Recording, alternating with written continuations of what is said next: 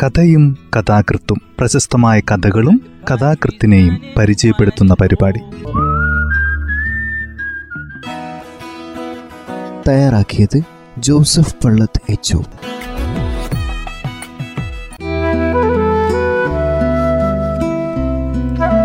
കഥയും കഥാകൃത്തും എന്ന ഈ പരിപാടിയിൽ ഇന്ന് എം മുകുന്ദന്റെ ചാർലി സാഹിബ് എന്ന കഥയാണ് പരിചയപ്പെടുത്തുന്നത്. എം മുകുന്ദനെ കുറിച്ച് മലയാളികൾക്ക് പ്രത്യേകിച്ച് പറഞ്ഞു തരേണ്ട കാര്യമില്ല. അത്രമാത്രം അറിയപ്പെടുന്ന എഴുത്തുകാരനാണ് എം മുകുന്ദൻ. സമകാലിക സമൂഹത്തിന്റെ ഗതിവിഗതികളെ സൂക്ഷ്മമായി അടയാളപ്പെടുത്തുന്ന കഥകളാണ് അദ്ദേഹത്തിൻ്റെത്. ഏറെ ചർച്ച ചെയ്യപ്പെട്ട കഥകളിലൊന്നാണ് ചാർലി സാഹിബ്. കഥ ഇങ്ങനെ ആരംഭിക്കുന്നു.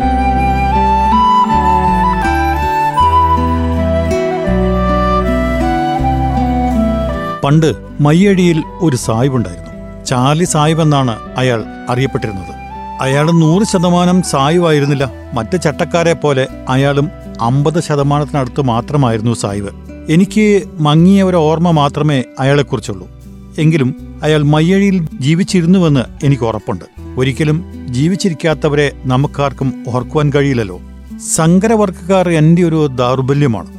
മയ്യഴിക്കാരായ സങ്കരവർഗക്കാരെക്കുറിച്ച് ഞാൻ കഥകളും നോവലുകളും എഴുതിയിട്ടുണ്ട്. അവരിൽ ചിലർ ജീവിച്ചിട്ടില്ലാത്തവരാണ്, അതായത് എഴുത്തുകാരൻ്റെ ഭാവനയിൽ ജന്മം കൊണ്ടവർ. എങ്കിലും ഭൂരിഭാഗം പേരും വെള്ളിയാങ്കലിൽ നിന്ന് മയ്യഴിയിലേക്കുള്ള തുമ്പികളായി വന്നവർ തന്നെ. ദൈവത്തിൻ്റെ വികൃതികളിലെ അൽഫോൻസച്ചനെ പോലുള്ളവർ വേരുകളില്ലാത്തവരായിരുന്നു. അവർ സ്ഥിരമായി ഒരു സ്വത്വനാശത്തിലൂടെ കടന്നു പോകുന്നവരായിരുന്നു. അതുകൊണ്ടാണ് ഞാൻ അവരെക്കുറിച്ച് വീണ്ടും വീണ്ടും എഴുതുന്നതും. അറുപതുകളുടെയും എഴുപതുകളുടെയും സാഹിത്യത്തിൽ സത്വാന്വേഷണം ഒരു പ്രധാന വിഷയമായിരുന്നുവല്ലോ. ചാർലി സാഹിബിൻ്റെ വീട് മയ്യഴിപ്പള്ളിയുടെ അരികിലായിരുന്നു. റോഡിൽ നിന്നും അല്പം ഉൾവലിഞ്ഞാണ് അത് സ്ഥിതി ചെയ്യുന്നത്. ഇടുങ്ങിയ കോലായുള്ള ഒരു ചെറിയ സാധാരണ ഓടിട്ട വീട്. നിരത്തിൽ നിന്ന് നോക്കിയാൽ അതിൻ്റെ മോന്തായം മാത്രം കാണാമായിരുന്നു. ഞാൻ കാണുമ്പോൾ തന്നെ ആ വീടിന് നല്ല പഴക്കമുണ്ടായിരുന്നു. മേൽപ്പുരയിലെ ഓടുകളുടെ നിറം മങ്ങിയിരുന്നു. കോലായിൽ നിന്ന് അകത്തേക്ക് കടക്കുന്ന വാതിലിൻ്റെ ഇരുവശവും രണ്ട് ജനാലകളുണ്ടായിരുന്നു. ആ വീടിനെക്കുറിച്ച് അങ്ങനെ ചിലത് മാത്രമേ എനിക്ക് ഓർക്കാൻ കഴിയുന്നുള്ളൂ. കാലം ഒരുപാട് കഴിഞ്ഞുപോയില്ലേ. മുറ്റത്ത് നിന്ന് റോഡിലേക്ക് ഒരു നീണ്ട വഴിയുണ്ടായിരുന്നു. മഴക്കാലത്ത് അതിലൂടെ ഉറവ് വെള്ളം ഒഴുകുമായിരുന്നു. അതിൻ്റെ ഇരുവശത്തും പൂച്ചെടികളും മരങ്ങളും ഇടതൂർന്ന് വളർന്നു കിടന്നിരുന്നു. എനിക്കൊരു മൂന്നര നാല് വയസ്സുള്ളപ്പോഴാണ് ഞാൻ ആദ്യമായിട്ട് ചാർലി സാഹിബിൻ്റെ വീട്ടിൽ പോകുന്നത്. അച്ഛനാണ് എന്നെ അങ്ങോട്ട് കൈപിടിച്ച് നടത്തിയത്. ഞാൻ വീട്ടിൽ നിന്നിറങ്ങി അച്ഛനോടൊപ്പം ചാർലി സാഹിബിൻ്റെ വീട്ടിലേക്ക് നടന്നു പോകുന്ന ആ കാഴ്ച എനിക്കിപ്പോഴും മനസ്സിൽ കാണാൻ കഴിയുന്നുണ്ട്. ഇപ്പോൾ രണ്ട് ദിവസം മുമ്പ് നടന്ന കാര്യങ്ങൾ പോലും എനിക്ക് ഓർക്കാൻ കഴിയുന്നില്ല. പക്ഷേ ആറര പതിറ്റാണ്ട് മുമ്പ് നടന്ന സംഭവങ്ങൾ തെളിമയോടെ ഓർക്കാൻ ബുദ്ധിമുട്ടില്ല. മൂന്നാം വയസ്സിൽ അമ്മാമൻ അച്ഛൻ്റെ സർപ്പച്ചുറ്റുള്ള സ്വർണ്ണമോതിരം കൊണ്ട് എൻ്റെ നീട്ടിയ നാവന്മേൽ അരിശ്രീ കുറിച്ചത് എത്ര വ്യക്തമായാണ് ഞാൻ ഇപ്പോഴും ഓർക്കുന്നത്. തിരുമ്പി ഇസ്തിരിയിട്ട കളസവും ഷർട്ടും ഇടിവിച്ച് അമ്മ എന്നെ അച്ഛൻ്റെ കൂടെ ചാർലി സാഹിബിൻ്റെ വീട്ടിലേക്ക് പറഞ്ഞയക്കുമ്പോൾ അച്ഛനും അമ്മയും എന്തായിരിക്കും സംസാരിച്ചിരിക്കുക? കുരുത്തക്കേട് കളിക്കുന്ന കുട്ടികളെയാ ചാർലി സാഹിബിൻ്റെ അടുത്ത് പറഞ്ഞയക്കുക. ഇവ സാധു അല്ലേന്ന്. വെറുതെ ഇരിക്കുമ്പോൾ പോയി നാലക്ഷം പഠിക്കട്ടെ ചെക്കൻ, പഠിക്കാൻ മാത്രം എൻ്റെ മോന് പ്രായമായോ? കളിച്ച് നടക്കേണ്ട പ്രായമല്ലേ ആയിട്ടുള്ളൂ. സ്കൂളിൽ പോകാൻ പ്രായമായിട്ടില്ലാത്ത കുട്ടികൾ വീട്ടിലിരുന്ന് വെറുതെ കാണിക്കുമ്പോഴാണ് അച്ഛനമ്മമാർ അവരെ ചാർലി സാഹിബിൻ്റെ അരികിൽ പറഞ്ഞയക്കുന്നത്. മഴക്കാലത്ത് അവർ കുട്ടികളെ കയ്യിലെടുത്ത് കുട ചൂടിക്കൊണ്ടാണ് പള്ളിയുടെ പിറകിലെ സാഹിബിൻ്റെ വീട്ടിലേക്ക് പോകുന്നത്. ചാർലി സാഹിബിന് മദാമ്മയുണ്ടായിരുന്നു. പക്ഷേ എത്ര ശ്രമിച്ചിട്ടും അവരുടെ രൂപം ഓർത്തെടുക്കാൻ കഴിയുന്നില്ല. അവരുടെ പേര് പോലും മനസ്സിലേക്ക് കടന്നു വരുന്നില്ല. വീണ്ടും വീണ്ടും ശ്രമിക്കുമ്പോൾ തടിച്ച കാലുകളും കണങ്കാലോളം എത്തുന്ന മുഷിഞ്ഞ ഉടുപ്പും മാത്രം മനസ്സിൽ തെളിഞ്ഞു വരുന്നു. ആ കാലുകളും ഉടുപ്പും ഇടയ്ക്കിടെ അകത്തേക്കുള്ള വാതിൽപ്പടിയിൽ വന്നു നിൽക്കുന്നത് കാണാമായിരുന്നു. ചാർലി സാഹിബിൻ്റെ രൂപം വ്യക്തമായി ഇപ്പോഴും എൻ്റെ മനസ്സിലുണ്ട്. അധികം വണ്ണമില്ലാത്ത മെലിഞ്ഞ മനുഷ്യനായിരുന്നു അയാൾ. കാൽശരായിയും പഴയ കോട്ടുമായിരുന്നു വേഷം. നൂറ് ശതമാനം സാഹിബുമാരെ പോലെ കണ്ണുകൾ നീലയായിരുന്നു. പക്ഷേ ആ നീലക്കണ്ണുകൾ എപ്പോഴും കരഞ്ഞതുപോലെ കലങ്ങിയിരുന്നു. കയ്യിലെ വടി നിലത്തൂന്നി ഒരു വശം ചെരിഞ്ഞായിരുന്നു നടത്തം. ഞാൻ ആദ്യമായിട്ട് കാണുമ്പോൾ തന്നെ സാഹിബിന് വയസ്സായിരുന്നു. സാഹിബിൻ്റെ വീട്ടിൽ പത്ത് പന്ത്രണ്ട് വയസ്സിൽ ഒരു പെൺകുട്ടി ഉണ്ടായിരുന്നു. ചെമ്പിച്ച തലമുടി ഇരുവശത്തും മെടഞ്ഞിട്ട് കഴുത്തിൽ കുരിശുമാല ധരിച്ച് ഇറക്കം കുറഞ്ഞ ഉടുപ്പിട്ട് നടക്കുന്ന ഒരു കുട്ടി. അവൾ ഫ്രഞ്ചും മലയാളവും ഇടകലർത്തിയാണ് സംസാരിച്ചത്.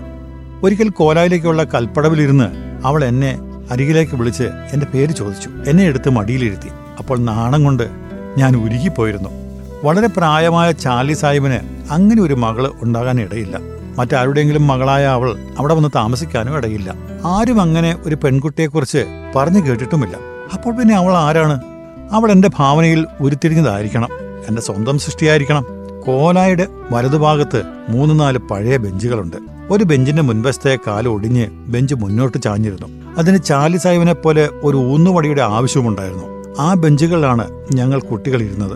ആർക്കും സ്ഥിരമായി ഒരിടമുണ്ടായിരുന്നില്ല. ഇഷ്ടമുള്ള സ്ഥലത്തിരിക്കാം.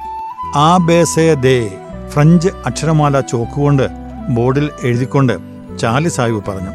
ആ ബേ സേ ദേ കാലൊടിഞ്ഞ ബെഞ്ചിലിരുന്ന് മറ്റു കുട്ടികളോടൊപ്പം ഞാൻ ആവർത്തിച്ചു. അക്ഷരമാലകളും ചെറിയ ചെറിയ വാക്കുകൾക്കുമപ്പുറം ചാർലി മാസ്റ്റർ മറ്റൊന്നും പഠിപ്പിച്ചിരുന്നില്ല. നഴ്സറിയോ പ്ലേ സ്കൂളോ ഒന്നും ഇല്ലായിരുന്ന കാലമായിരുന്നല്ലോ അത്. വാഷിംഗ് മെഷീനും മിക്സിയും ഒന്നും ഇല്ലാത്ത ആ കാലത്ത് രാവിലെ അമ്മമാർക്ക് വീട്ടിൽ നല്ല പണിയായിരിക്കും. അകവും മുറ്റവും തൂത്തുവാരാനും അലക്കാനും വെക്കാനും ഒന്നും സമയം തികയാതെ അവർ നെട്ടോട്ടമോടും. അപ്പോൾ കുരുത്തക്കേടിൽ കാണിക്കുന്ന മക്കളുടെ മേലെ കണ്ണുവെക്കാൻ അവർക്കെവിടെയാ സമയം? അലക്കുപണിയും വെപ്പ് പണിയും ഒക്കെ കഴിയുന്നത് വരെ വീട്ടിൽ നിന്ന് മാറ്റി നിർത്താൻ വേണ്ടിയാണ് പലരും കുട്ടികളെ ചാർലി സാഹിബിന്റെ അരികിൽ പറഞ്ഞയക്കുന്നത്. അതുപോലൊരു സാഹചര്യത്തിലാണല്ലോ എന്നെയും ചാർലി സാഹിബിന്റെ അരികിൽ പറഞ്ഞയച്ചത്. കുട്ടിക്കാലത്ത് ഞാനൊരു സാധുവായിരുന്നു, അങ്ങനെ പലരും പറഞ്ഞു കേട്ടിട്ടുണ്ട്. കുട്ടി ഒന്നിന് നാലണയായിരുന്നു മാസഫീസ്. ആ വരുമാനം കൊണ്ടാണ് ചാർലി സാഹിബ് കുടുംബം പോറ്റിയത്. ആരും കൃത്യമായി ഫീസ് കൊടുക്കാറില്ലായിരുന്നു. ചില കുട്ടികൾ തീരെ കൊടുത്തിരുന്നില്ല. ചാർലി സാഹിബിന് അതിൽ പരാതിയുമില്ലായിരുന്നു. രണ്ടക്ഷരം ബോർഡിന്മേൽ എഴുതി പഠിപ്പിച്ച ശേഷം ചാർലി സാഹിബ് അകത്തേക്ക് പോകും. അത് കുളിക്കാനാണോ പ്രാന്തൽ കഴിക്കാനാണോ എന്തിനാണെന്നറിയില്ല. സാഹിബ് തിരിച്ചു വരുന്നവരെ ഞങ്ങൾ കുട്ടികൾ വഴക്ക് കൂടും. പെൺകുട്ടികളുടെ മെടഞ്ഞിട്ട മുടിയിൽ പിടിച്ചു വലിക്കുന്നതായിരുന്നു ആൺകുട്ടികളുടെ പ്രധാന വിനോദം. അവരുടെ കരച്ചിൽ കേൾക്കുമ്പോൾ മാതാമ കോരായിലേക്ക് വന്ന് അവർക്ക് കേക്ക് കൊടുക്കും. ചില പെൺകുട്ടികൾ കേക്കിന് വേണ്ടി ബോധപൂർവം കരയുകയായിരുന്നു. അല്പം പഠിച്ചു കഴിഞ്ഞാൽ ചാർലി സാഹിബ് ഞങ്ങൾ കുട്ടികളെ മുറ്റത്തിറക്കി നിർത്തും. വീട്ടിന് മുൻവശത്തെ ചെടികൾക്കും മരങ്ങൾക്കും ഞങ്ങളാണ് വെള്ളം കൊടുക്കുക. ചാർലി സാഹിബ് ചെടികളെയും പൂക്കളെയും തലോലിക്കും. ഈ പൂവിന്റെ പേരെന്താ മക്കളെ? ചാർലി സാഹിബ് ചോദിക്കും. അലസിപ്പൂ, ഞങ്ങൾ കുട്ടികൾ പറയും. ഇതിന്റെ പേരോ? കൂടാരപ്പൂ. ഇതെന്തു പുല്ല? മുറ്റത്തെയും പറമ്പിലെയും വേർതിരിക്കുന്ന കല്ലടുക്കിന് കീഴെ പുല്ലുകൾ വളർന്നു കിടപ്പുണ്ട്. ചാർലി സാഹിബ് പരന്നു വളരുന്ന ആ ചെറിയ പുല്ല് പറിച്ച് ഞങ്ങളോട് ചോദിച്ചു, ഇതെന്ത് പുല്ല?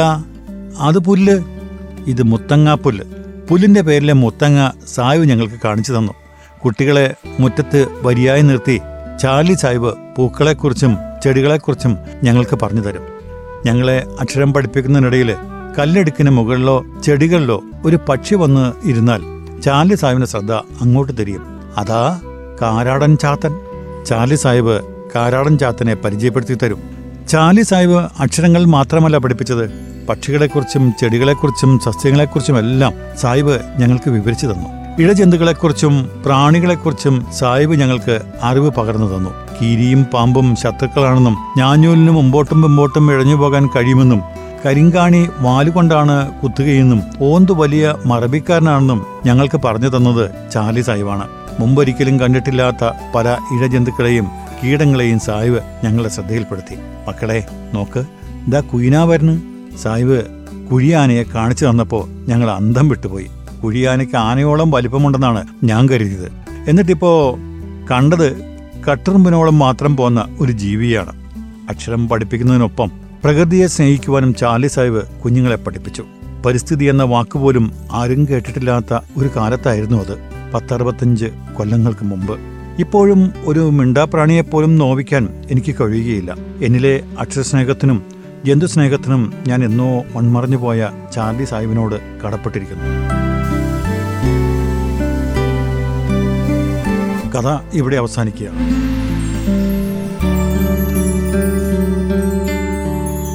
രണ്ടായിരത്തി പന്ത്രണ്ടിലെ ദേശാഭിമാനി ഓണം വിശേഷാൽ പതിപ്പിൽ എം മുകുന്ദൻ എഴുതിയ കഥയാണിത്. അക്ഷരത്തോടുള്ള അദ്ദേഹത്തിൻ്റെ സ്നേഹത്തെയും അറിയാതെ അയാളുടെ മനസ്സിലേക്ക് കയറി വന്ന പ്രകൃതി സ്നേഹവും അക്ഷരസ്നേഹവുമെല്ലാം ഈ സാഹിബിലൂടെ അദ്ദേഹം വരച്ചു കാണിക്കുകയാണ്. ഫ്രഞ്ച് അധീന പ്രദേശമായിരുന്ന മയ്യഴിയിലാണ് അദ്ദേഹത്തിൻ്റെ ജനനം. ഇന്നും നമ്മുടെ മനസ്സിൽ ചേർത്ത് വെക്കാൻ പറ്റിയ എത്രയോ എഴുത്തുകളാണ് അയാളുടെ ജീവിതത്തിലൂടെ കടന്നുപോയത്. കേരളത്തിൻ്റെ സാഹിത്യ അക്കാദമി പ്രസിഡൻ്റായി പ്രവർത്തിച്ചിട്ടുണ്ട് അദ്ദേഹം. രണ്ടായിരത്തി മൂന്നിലെ വയലാർ അവാർഡ് അദ്ദേഹത്തിനായിരുന്നു. ഡൽഹി ഫ്രഞ്ച് എംബസിയിൽ ഉദ്യോഗസ്ഥനായിരുന്നു അദ്ദേഹം. ആകാശത്തിന് ചുവട്ടിൽ ആദിത്യനും രാധയും മറ്റു ചിലരും, ആവിലായിലെ സൂര്യോദയം, ഒരു ദളിത് യുവതിയുടെ കഥനകഥ, കിളി വന്നു വിളിച്ചപ്പോൾ കേശവന്റെ വിലാപങ്ങൾ, ഡൽഹി ദൈവത്തിൻ്റെ വികൃതികൾ, നഗ്നനായ തമ്പുരാൻ, നൃത്തം, പ്രവാസം, മയ്യഴിപ്പുഴയുടെ തീരങ്ങളിൽ, രാവും പകലും സാവിത്രിയുടെ അരഞ്ഞാണം, സീത, ഹരിദ്വാറിൽ മണികൾ മുഴങ്ങുന്നു, റഷ്യ, ഡൽഹി ഘാതകൾ, കുട നന്നാക്കുന്ന ചോയി എന്നിവയാണ് അദ്ദേഹത്തിൻ്റെ പ്രസിദ്ധീകരിച്ച നോവലുകൾ. എൻ്റെ പ്രിയപ്പെട്ട കഥകൾ കണ്ണാടിയിലെ കാഴ്ച, കള്ളനും പോലീസും, കൈക്കൊമ്പിളിലെ വെള്ളം, തട്ടാത്തിപ്പെണ്ണിൻ്റെ കല്യാണം, തേവിടിശിക്കിളി, പാമ്പാടിയും ബിക്കിനിയും, മുകുന്ദൻ്റെ കഥകൾ, ശൂന്യതാകാന്തം, മുകുന്ദൻ്റെ കഥകൾ സമ്പൂർണ്ണം, ദിനോസറുകളുടെ കാലം, ഓട്ടോറിക്ഷക്കാരൻ്റെ ഭാര്യ എന്നിവ അദ്ദേഹത്തിൻ്റെ കഥാസമാഹാരങ്ങളാണ്. ഇരുട്ട് എന്ന നാടകവും അദ്ദേഹം എഴുതിയിട്ടുണ്ട്.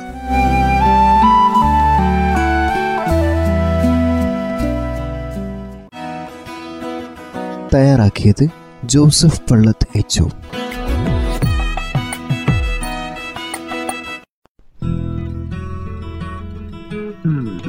കഥയും കഥാകൃത്തും, പ്രശസ്തമായ കഥകളും കഥാകൃത്തിനെയും പരിചയപ്പെടുത്തുന്ന പരിപാടി.